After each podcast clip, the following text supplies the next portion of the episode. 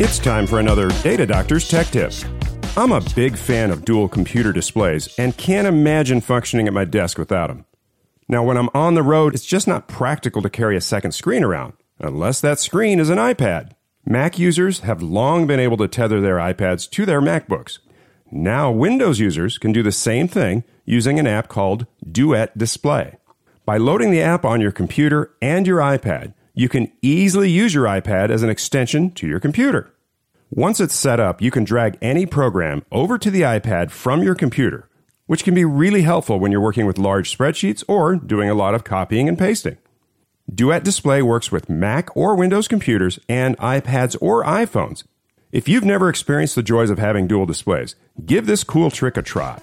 It's easy to set up at duetdisplay.com. For Data Doctors, I'm Ken Culver.